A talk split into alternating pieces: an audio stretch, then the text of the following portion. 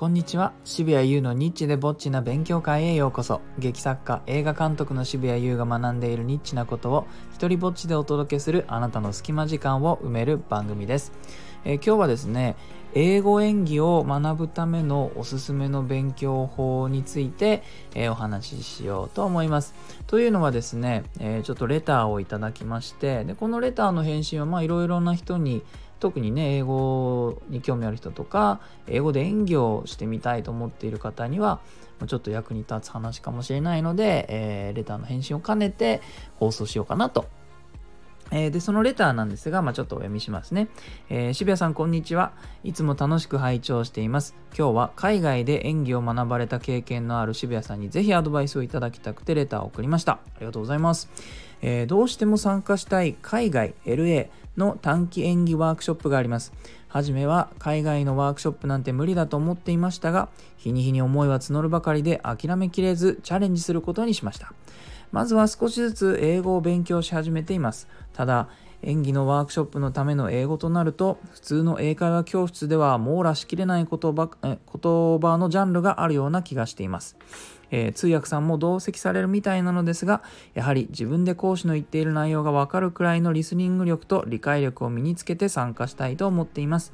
演技を海外で学ぶにあたっておすすめの英語の勉強方法などはありますか？ちなみに私の英語レベルは中学生程度で止まっています。必死に勉強する必要があることは自覚しており、そのつもりです。えー、渋谷さんに何かアドバイスをいただけるとすごく嬉しいです。とのことです。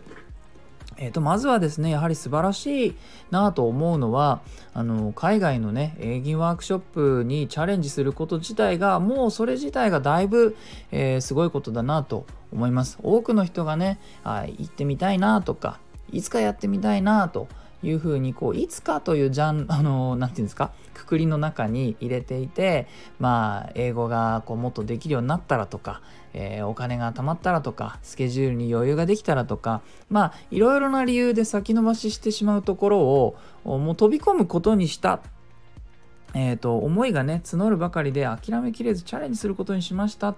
て言ってるあたりでもうあの多くの人9割の人よりも先に行っているなと思います。そのチャレンジ精神があのもしねこの先キャリアも続けるのであれば、えー、ある種あなたを支えてくれる一番大事な部分だと思うので、え英語云々よりもですね実はこういうことは全てメンタルなので、えー、ここを大事にしていれば実は、えー、あなたは大丈夫なんじゃないかなというのが僕の、まあ、一番お伝えするとして何か価値のあることが言えるとしたらそこの部分かなと、え思います。でですね、えーと、おっしゃってるように普通の英会話教室では網羅しきらしきれないジャンルがあるのじゃないかと、えー、そうですね。おそらくそうだと思います。あの映画っていうか演技になってくると、まあ、ちょっとね時代物の台本が出てきたら、まあ、現代の、えーと、英語とは少し違うし、えーと海外のね演技ワークショップだと、まあ、急にシェイクスピア出てきたりとかすると、えー、シェイクスピアはですね英語喋る人からしてもあの別の言語だなんていうふうに冗談で言われるくらい、まあ、少しあの彼英語が母国語の人たちにとっても少し難しめなのでじゃあ母国語じゃない我々日本人からすると、まあ、2段階遠い、えー、言葉の使い方っていうふうになります。なので英会話教室で網羅しきれないジャンルがあるというのはその感は合っていると思います。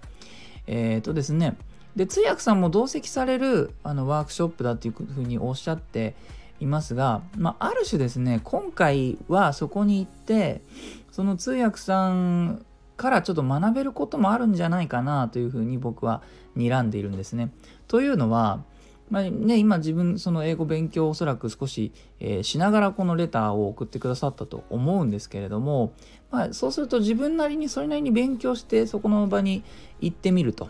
そうするとまず講師の方が英語でいろいろと言ってきた時に、まあ、自分がこういうこと言ってるのかなっていうふうにまあ見立てを立てますよねこんなことかなみたいなふうにしてでその後あの通訳さんがしゃべるからそうすると自分がどれくらい合ってたかとかっていうのが、まあ、あ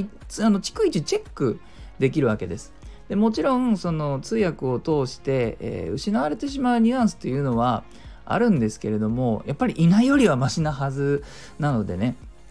えー、まあ、いることに、えー、感謝しつつですね、えー、ポイントとしては自分がどれくらいわからないかをチェックすることができる環境なんです。だからこのあの通訳さんがいる、え環境っていうのは一回やってみる価値はあると思いますね。自分がどれくらいわからないかを知ることができるからです。えそしてですね、え聞いてくださっているおすすめの英語の勉強法、うん、まあ探したらいろいろと出てくるとは思いますが、えっ、と、僕はたまに、本当にたまにですけれども、英語で演技教えてくださいみたいなことになった時に、使っている教材があります。なので、それを紹介しようかなと思います。えっ、と、スクリーンプレイシリーズというのがあります。スクリーンプレイシリーズですね。えー、でですね、これは、あの、いろんな映画の、あの、脚本をですね、あの、対訳で、左側に英語だったかな？で右側に日本語みたいな風になっていてで細かくその解説までついてるんですよね。で映画の細かいなんだろうちょっとした知らないそのジャンルとかその映画のことに詳しくないと分かんないような解説とかもこう端っこにね、えー、書いてあってでなおかつそのスラングっぽいこと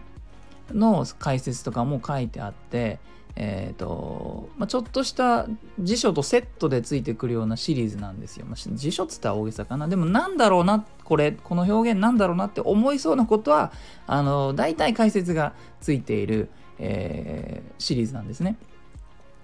なので、えーと、このシリーズから、まあ、ね、どれくらい時間に余裕があるかわからないですけれども、まあ、本気だったら3本とか5本とか10本とか好きな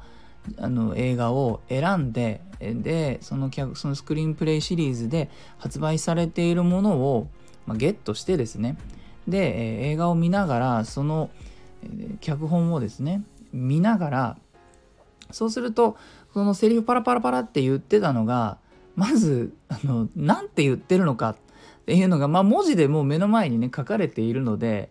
そういうことの繰り返しで聞き取れるようになっていくと思います。これの一番大きなところは話し言葉の英語でねあの映画ってできているので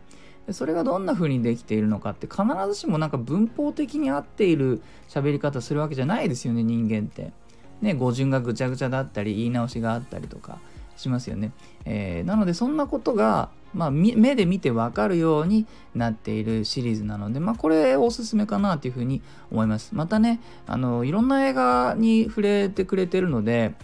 あと、まあ、いろんなステータスの登場人物が出てくるしいろんな時代の作品もカバーしてくれているのでまあ時代が違ったらどんな風に言語が変わるのかみたいなことも、あのー、頑張れば勉強することができます。